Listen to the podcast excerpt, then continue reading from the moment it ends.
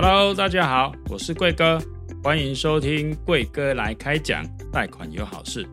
银行雨天收伞，有钱叫你等诶，没钱叫你等诶。跟银行打交道是很多人的痛。透过这个频道，我和我们的专业团队会来跟大家分享你不知道的金融内幕。那我们就开始今天的主题吧。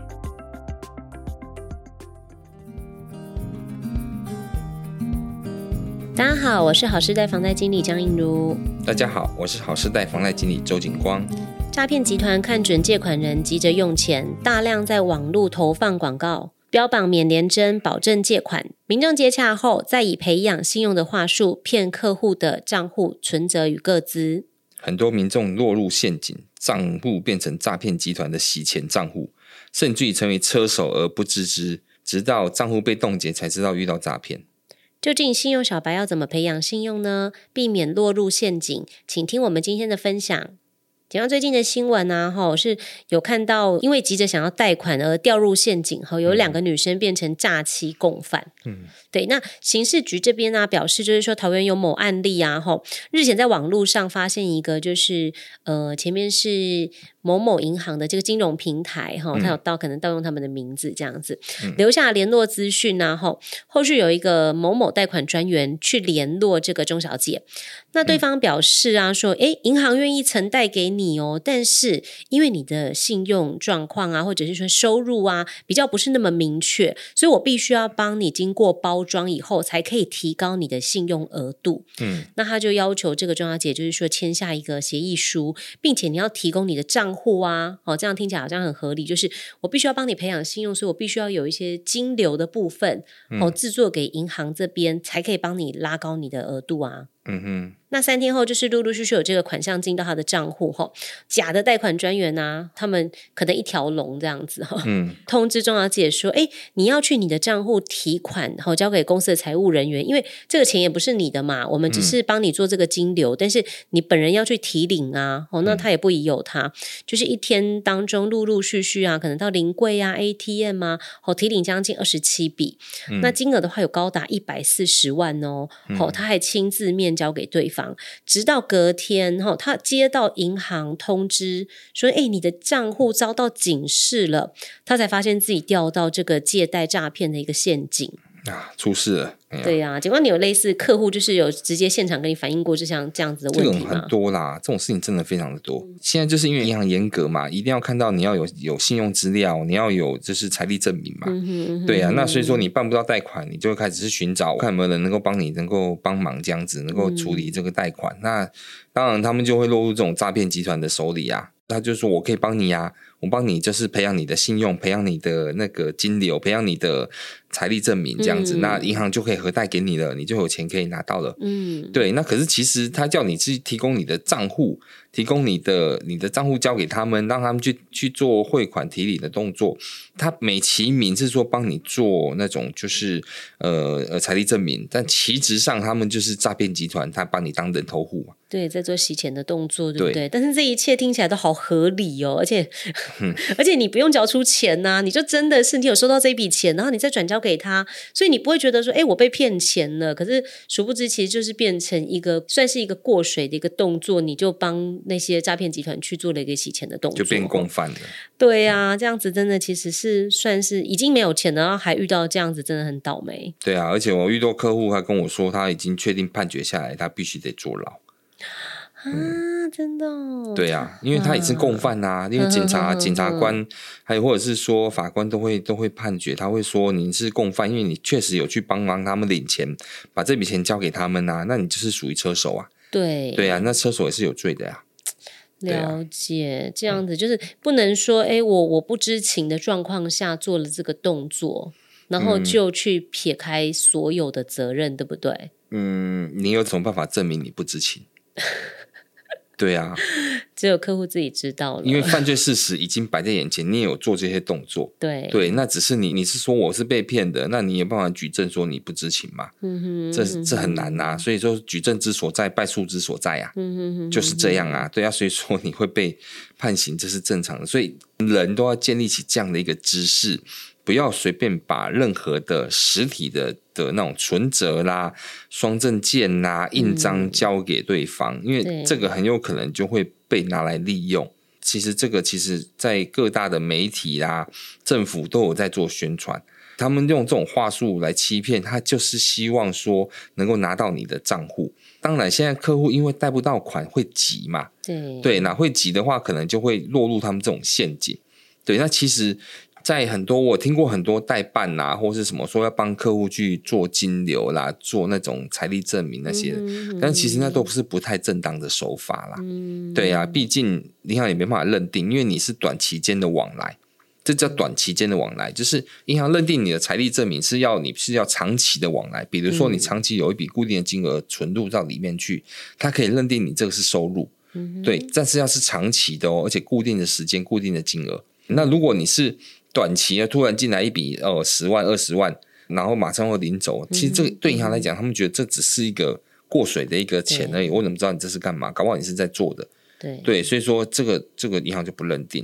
所以之前我在节目上都有在讲。就是财力证明这种东西是要做的，但是做是要长期的做，而不是短期一两个月这样子。嗯、对，这是根本银行是不能认定的。嗯，银行不是笨蛋呐、啊。对，对对对，这审核都看得到啊。嗯哼，哎呀，所以千万要小心啊。对，这些东西必须要合理的去做一个解释嘛。对对，所以千万要小心，嗯、千万不要认为说这样子就可以可以贷到款。其实你的条件好或不好，你自己最知道了。嗯哼，对呀、啊。那如果你想要用这样的方式包装，被银行抓到也是一样贷不到。对，一样的意思啊。对，除了就是说警示账户啊，哈，可能会导致就是你可能必须要陪同，可能出庭啊，或者是做一些解释啊，涉及这些刑事、民事的一些案子之外啊，哈，其实如果你名下本身是有资产的客户，其实他是更危险的，嗯，因为他们家的房子或者是他名下的任何资产都有可能会遭到冻结，有可能啊，会查封啊，因为因为要赔偿给那些。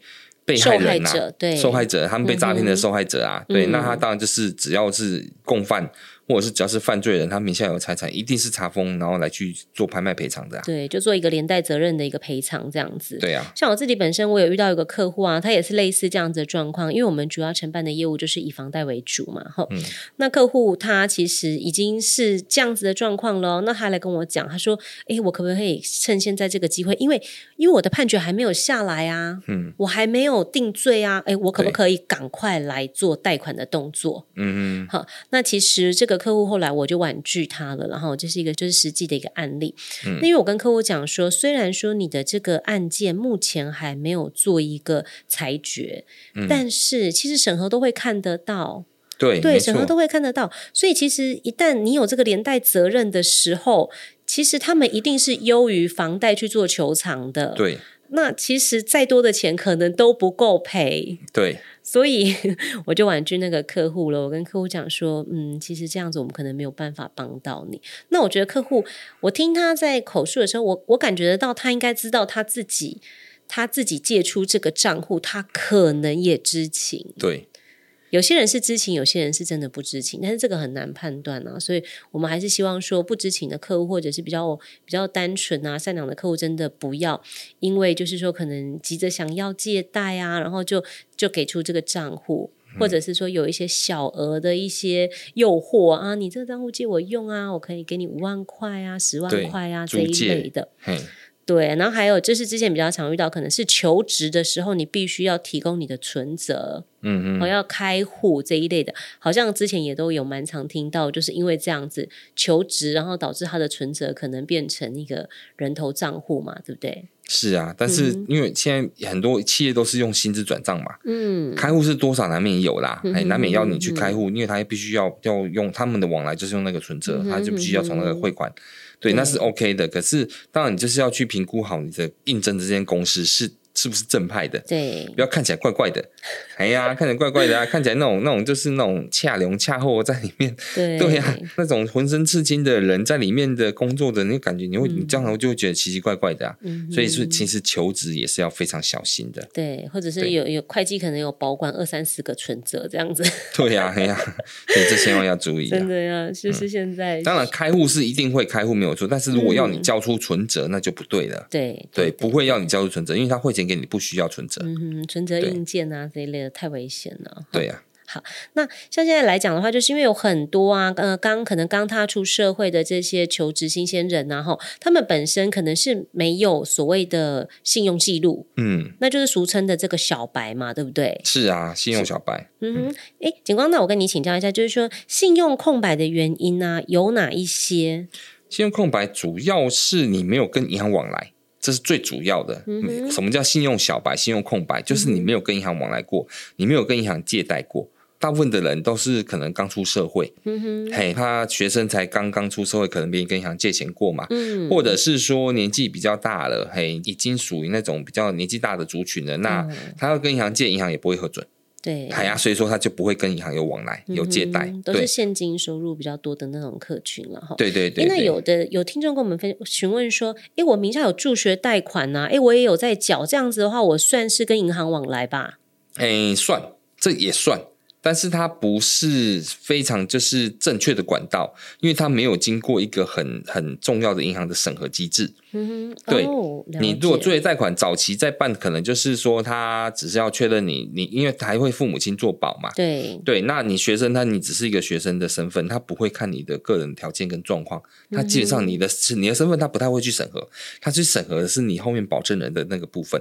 对，那基本上助学贷款一定都会过的。对，还一定都会过，因为它是一个政府，就是对一个政策，对对一个政策，对对对。所以说，以如果说你说哦，我往来过助学贷款的话，其实它不算是很正确的，就是在银行上面有任何的信用资料。嗯哼，因为因为那时候你还是学生而已。嗯，对对对，是这样子。对我自己本身就有办理助学贷款，从高中开始到大学这样子。嗯、那它其实是政府就是为了要鼓励大家就是求学啊，然后降低家庭的一些负担呐。对，所以其实就是说助学贷款的部分，它可以分的年限其实也蛮长的。像我自己本身我申请的那个助学贷款，我就可以分到十一年。对，分析一年就算了，你出社会四年都还可以不用缴钱。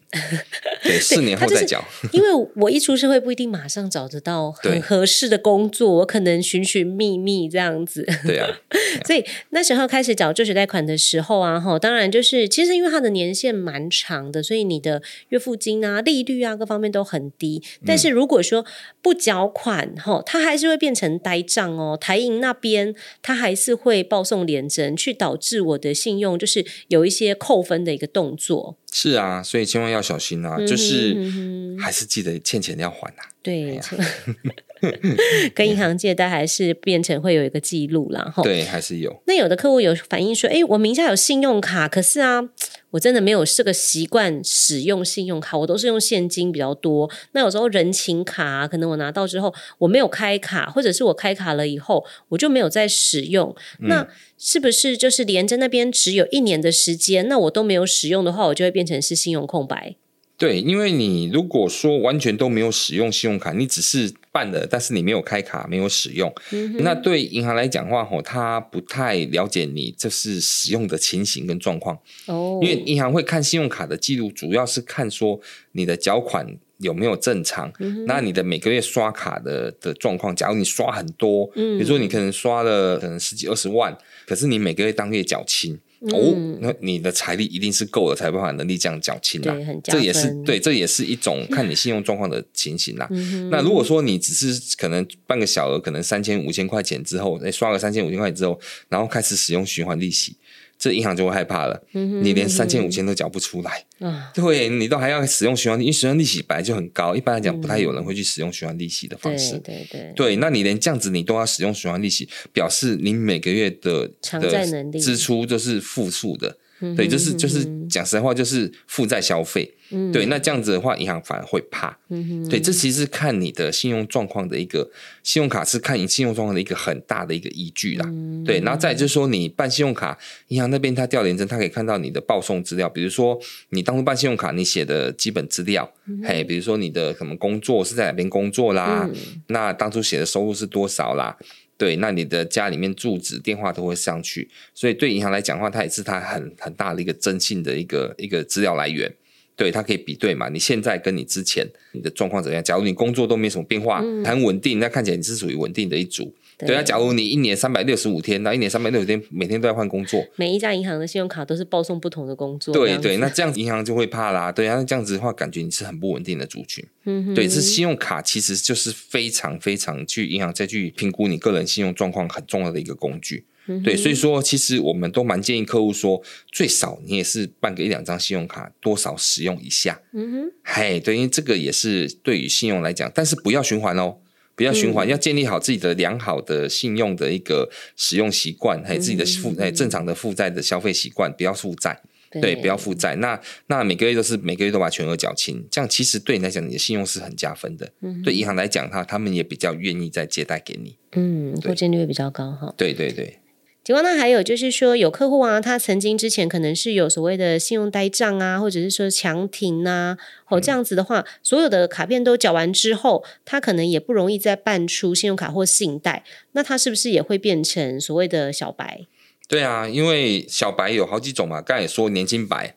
老人白，嗯哼，对不对？那再来就是像这一种的，就是信用不良白，嗯，对啊，漂白，对，漂白，对，就是类似这一种的。那因为就是他的他曾经信用不良，他曾经就是信用有瑕疵，他缴款不正常，他被呆账，嗯、对，被催收，嗯，但是他后来发愤图强了，有赚到钱了，那把这笔钱跟着贷款全部还掉了。OK，这是 OK，对，人生就这样慢慢爬起来，这是好事。对对，但是基本上信用这种东西，它就是会记录在上面。那如果你全部都还完的话，你的信用是空白的。嗯、那他会看你的状况，哎，你二三十岁。正值就是就是对青春年华，正值就是工作应该是要有赚钱的人，可是你居然居然没什么信用的那个状况，这是有点不特不合常理的。嗯，对，所以说银行就会去探究啊，才发现原来你之前是有信用瑕疵，才会是变导致这种信用空白。嗯，那这样的情况之下，银行来乘坐这个贷款，它就会比较谨慎。对，因为你曾经有过，对，对，曾经有有过记录嘛。哎呀，人家讲就有前科记录，当然这个不是犯罪前科啦。当然，当然，对对对。但是你有曾经有过这个记录，所以人家这银行这边他去看的时候，就会非常的谨慎小心。嗯、当然不会说完全说信用空白是完全借不到钱，不会，不至于。他还是会看你的工作状况、你的收入状况，对来去其他的部分做加分，对，来去来去评比。假如你真的没有在意使用这些信用工具，嗯、对你突然想要办理的话，那你的状况是正常的。比如说你的收入很高，嗯、那比如说你也是很习惯的去存钱，你的存折里面有一笔钱看得到的，银、嗯、行还是都会给的，嗯、不是说完全信用空白就不给。对，对，只是只是大部分讲信用空白会伴随着就是你的状况是不好的，嗯、对对，才会去才才会去不给。对对对，合理的去推论一些状况这样子，嗯、然后审核毕竟还是审核的角度嘛，哈。对呀，对呀。请问，那如果说信用空白的一个部分啊，哈，它的廉征信用报告啊，哈，里面大概会有什么样子的一个地方会看得到？廉征报告其实你如果说在在自己调的话了，哈，自己调的信用报告可能就是看到你主要的借款资讯、主债务啊。对啊，主要在主债务，然后主债务里面还有分可能主债务跟从债务。什么叫从债务？从债务就是说你跟人家做保。嗯，嘿，保证债务，这叫从债务。嗯，对，那你主债务就是你自己借的钱，嗯，嘿，这叫主债务。那可能还有共同债务啦，或者是其他债务这样，大部分大部分还是以主债务、从债务为主，嗯，比较多。嗯，那如果你有其他的，像是延迟啊，嘿，或是信用不良啊，这些的话都看得到，会有催收呆账的记录，嘿，延迟会有延迟的记录。嗯，对啊，那包括还有信用卡的资讯啦，你之前的那个票据啦，还有查询联征的记录啦，还有信用的评分，这个都是信用报告里面是看到的东西。嗯，那当然，银行的看的报告跟你个人看的报告是不太一样的。嗯，银行看的报告会更详细一些。对对对，会更详细一些，因为银行它需要调到的资讯是更多的。嗯哼，对对对，那所以说这个就不追溯到银行那边去有看到哪些东西了。嗯、对，就大概就是这样。那你信用不良、信用状况不好的话，其实你自己调联征其实就看得到。嗯、那现在政府有就是有鼓励民众可以去了解自己的信用状况，所以说像联征中心的查询查询信用报告，它原本查询的话，查询一次要一百块钱的费用。嗯，它每一年政府都每一年第一次免费。嗯哼，嘿，每一年查询一次是免费的，嗯，对对对。那如果你有自然凭证的话，对，上可以直接上网查询的话，它的费用是比较便宜的，是八十块钱。对，所以说其实鼓励民众可以去调一下自己的信用记录，去了解一下自己的信用状况。嗯哼，对对对，因为你了解的话，你才知道你的状况是怎么样，那你要从哪边去改善。嗯哼，对，那当然你当然不要借钱是最好啦。哎呀，但是如果你需要借钱的时候，你免不了就是要遇到这些事情。嗯，对，你就是要多了解自己的一个状况。对，那主要跟你请教一下，像我自己本身，我在看我自己的信用报告的部分呢，吼，它有一个位置，就是说我有一个信用卡的这个。记录有一个栏位，然后诶，可能是我之前呢、啊、有办过信用卡，但是我剪卡了，嗯，或者是说，诶，我可能曾经被盗用，然后那个卡片被我停卡了，诶，我发现每一笔每一笔都会在上面呢。对呀，对呀，所以就是你所有用过的，它都会记录在上面呐。哦、对，那就表示说，联中心就是会有记录嘛。呵呵对呀、啊，那你的什么状况？比如说你自己是自己停卡的，嗯，或者是说你可能可能呃有被盗刷，然后去把它给剪卡之类的，你都有去申请停卡的，嗯哼，或者是更严重，你曾经有过信用瑕疵，然后导致停卡的，嗯哼，银行帮你停卡，强制停卡，这上面都会有记录。哦，对对对对，这是正常的。哼哼哼哼，所以他如果说是有这样子的一个状况，其实他就是有点类似像我们的身份证字号一样，就是你只要办过这张卡，他就会一直在我的信用记录里面留下一个痕迹，这样子。对，没错，它就是你，因为联中心它就是所有银行都是它的会员，对，所以说它一定会银行会去报送你的资料记录，那它就会把它刻在你的信用报告上面。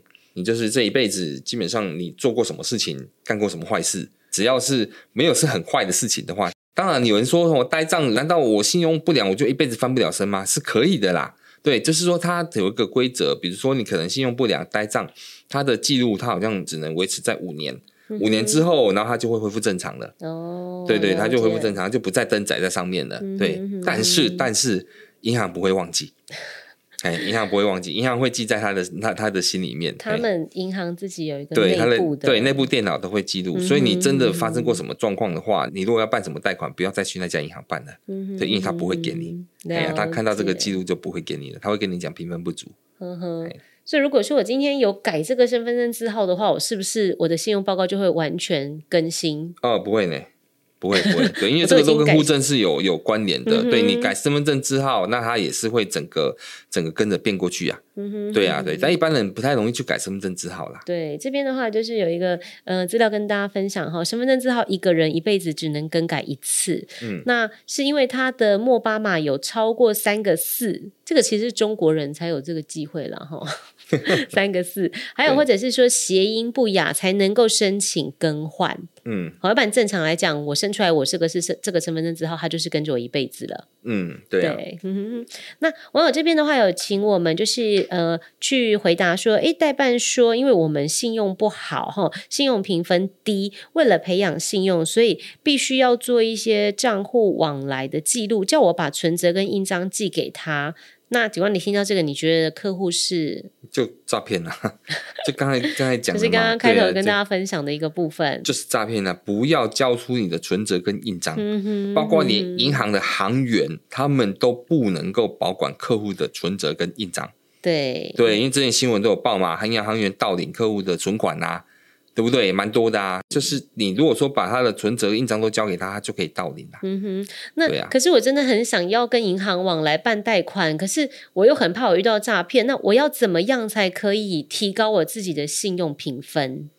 信用评分就是你只要正常就行了。比如说你的缴款是正常的，你的贷款是正常，然后贷款的。笔数不要太多，因为你如果说一直借、一直借、一直借，那这个费用分数是会往下掉的。对，因为他会觉得你一直在借钱，嗯、对你的你的贷款的余额一直在增加，而不是减少。嗯、因为我们讲贷款就是要慢慢还嘛，对，把它还掉嘛。对呀、啊，那不是你不是一直还掉，你是一直在增加，一直在增加，一直在借新的，嗯、一直在借新的，一直把动作大这样子。对对对，或者说你的信用卡持续在使用循环，嗯、循环利息，那这个都是在对信用是很大的一个伤害，信用的信用分数会一直降低。嗯哼。对，银行也会看到这些东西，所以你就是还是一样讲那句话：建立正确的消费习惯，尽量不要是增加无谓的负债。嗯哼，对，那负债也有分很多种，有分房贷、车贷、信贷，有分有担保的跟没担保的。嗯，对，有担保的就是房贷、车贷这种叫有担保的，哎，它有有有抵押品。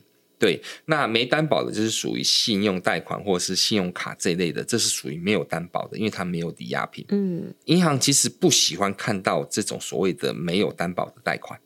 你如果办太多的信贷跟信用卡的循环的话，他们会觉得说这个是属于比较高风险的一个、嗯、一个族群。对，那他当然当然，银行要再借你的话，他就会考量这些问题，比如说你的无担保的贷款太多，他的分数就会比较低。对，那你有担保，其实他们就比较不担心，因为有担保的话，表示说你有那个能力嘛，你有这个房子、这个车子，你才去拿这个来抵押借钱嘛，啊，这是比较正常的，这比较正，因为毕竟它是有担保的贷款。嗯、对，对银行来讲说，他是觉得说这个是呃，就算真的发生什么状况的话，哈，还是有机会求偿的回来，因为他有他可以把这些担保物给拍卖掉。嗯哼。对，但是你如果无担保的话，哎，你可能就跑了，他银行也追不到。对。对，那他唯一的办法就是追你一辈子。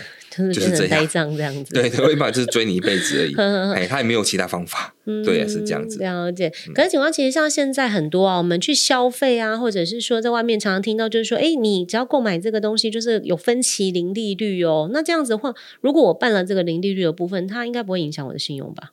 分期零利率要看情况，如果说是信用卡的话，吼，它多少还是会占到它的分期的额度。哦，对，它会占到额度。对，分期额度，比如说它我们信用卡的报送资讯里面，就是连报告里面上面会看到一个，就是你的这个月的还款金额，嗯哼，还这个月刷了多少钱还款金额。那第二个就是说你的分期的余额，嗯，对，分期金的余额，对，嗯、哼哼哼那分期的余额太多的话，其实在银行来讲，他们会认定这个就是属于就是信用卡在循环。的一种，哦、对，只是，只是就是说，当然有些人说，因为我只是买东西分期啊，那 OK 呀、啊。其实你如果说每个月还是全额缴清的话，那银行还可以接受，而且分期金不要太多。那只是现在蛮多的银行会把信用卡循环的这个利息的部分，它把你转成分期。嗯，对我我会要转成信用卡分期，所以有些人信用卡分期会一直上去，一直越来越多，越来越多，越来越多。嗯、对，那分期的话，为什么银行会喜欢转分期呢？因为你分期，你每个月就是固定要缴一笔钱，它固定会每个月出一笔，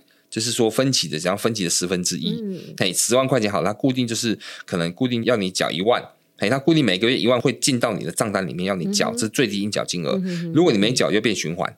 对，要循环就会产生利息。对，那这个一万块钱也是会产生利息。对，对，然后呢，你这个分期的话，它有时候还会有收一个分期分期的那个手续费。嗯，哎、嗯，他看他怎么讲啊？什么账管费、手续费什么，就是各种名目。嗯、对，那这个费用也是银行赚的啊。嗯，对啊，那个费用有时候甚至于比利息还在高啊。嗯，哎，有时候可能一百两百，甚至会更多，这种是比利息还要高。所以其实银行蛮喜欢做这种的方式，因为它可以赚比较多钱。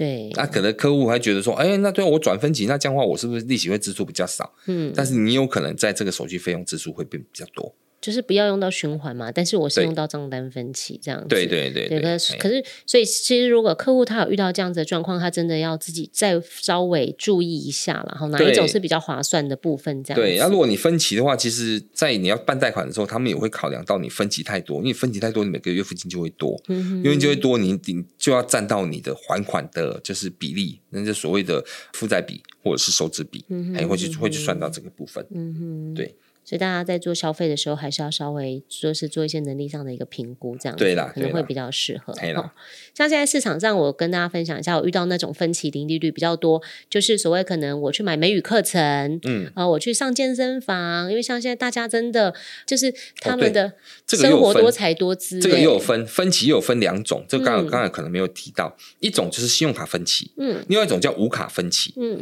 那无卡分期的话，现在目前银行来讲比较少在做。无卡分期大部分都是在那种融资，嗯，还融资的部分在做，嗯哼嗯哼对，融资贷款。那比如说融资的话，可能就是所谓的那种，就是三大融资公司，嗯、后或者是说其他的融资公司来去承做，这所谓的无卡分期。嗯、对，那这个部分的话，像现在目前好像多消费平台上面都慢慢在做，像 PC Home 啊什么的，嗯、但要注意哦，无卡分期它有时候分期它并不是没有利息的。这个要千万要注意，像有些、嗯、有些网站他会跟你讲说，我东西卖给你。哦，我我分期一个月分期多少钱多少钱，但是你把它算一算之后，它就是比一般的东西还要贵。比如说手机好了，iPhone 一只可能四万，可是它它分期完就要五万多，它就是含在你的商品的对，含在分，那其实它就是加利息在里面。对，啊，这利息其实还蛮高的，所以其实大家在消费的时候，其实要注意一下那个利息。嗯，对对对对。现在其实很多都，我觉得购车也有，其实。嗯，都有。对，那现金买跟零利率，哎，这专案听起来好像不错，零利率，可是换算一算，好像哎，现金买真的比较划算哦。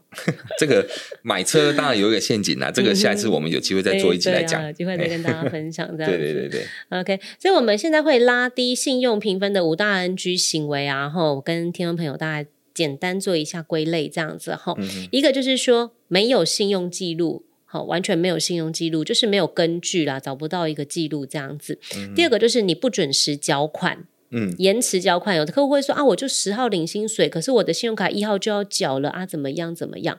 嗯、其实就会建议他可以跟银行这边来联络，你可以变更你的缴款日，其实这是一个小动作，但是你如果不准时缴款，其实他们只要报送到联征，这对客户的一个信用就是会有受到一个很大的影响。对。哦，这是一个小地方。第三个就是你的负债比过高，嗯，有的客户他可能会觉得说啊，我缴得出来啊，可是其实呃，银行在看，他可能会比较保守的去认列，嗯，好，他可能会扣掉你的生活开销，可能会扣掉你的一些贷款的一个金额之后，会在评估之后才可以再增贷给你。那有的人他会觉得说、嗯、啊，我生活开销没那么多，干嘛干嘛的。其实这个在银行他们会有一定的一个规则啦，哈，对，所以负债比过高也是一个很大的问题。嗯、再来就是说比较。常遇到就是说，可能过年前会有很多客户去做所谓的预借现金，嗯，好，逢年过节啊，搞包红包给我妈妈，还是什么，我们家里需要买年货啊，哈，预借现金一万两万这样子来做使用，好，或者是说，哎，我这个月缴不出来，稍微缴一下最低应缴金额，好，嗯，这个都是很大的，就是会让你的信用评分，好，直接往下降的一个 NG 行为。那再来的话，就是还有你经常申请新的贷款。我有的客户他就是不一次贷好，我就先申请个十万 哦，我不够了，我再来办十万。哎，其实你要搞清楚哦，你会觉得说，哎，你当初说我可以贷五十万啊，我可不可以分三次办？嗯，可以，但是不一定每次都会核准。对，我客户就会抓住你前面讲说，哎，你不是说我可以办五十万，为什么我现在只贷了三十万？后面你就不核贷给我？嗯，因为你密集的申请，其实你的信用评分，或者是说在审核端那边看来，他会觉得你的行为很异常。就是一直在缺钱。对，哎，你才办一两个月又没钱了，哎，其实你就让审核这边可能会抓到你的一些小毛病，他就会觉得说，哦，我暂时不想增贷给你，即使你本来有机会可以贷到五十万，可是你这样子这么密集，你就缺钱，代表我如果这五十万让你贷满了之后，你可能还是不够用。对啊，对他们可能看到的是比较长远的一个部分，好，所以有时候我们会跟我们的客户分享说，你如果真的觉得你短期一年内你可能会用到这一笔资金，麻烦你一次贷好。嗯，对、啊。再来就是说手续费用的部分呢、啊，还有是相关的一些费用嘛，贷款一定会有一些就是手续费啊，或者是设定费啊，还是怎么样零零杂杂的一些费用。嗯、其实你每每办一次就会多一个费用。对啊。对客户来讲，其实也是不划算，这样。不划算的。对啊，嗯。嗯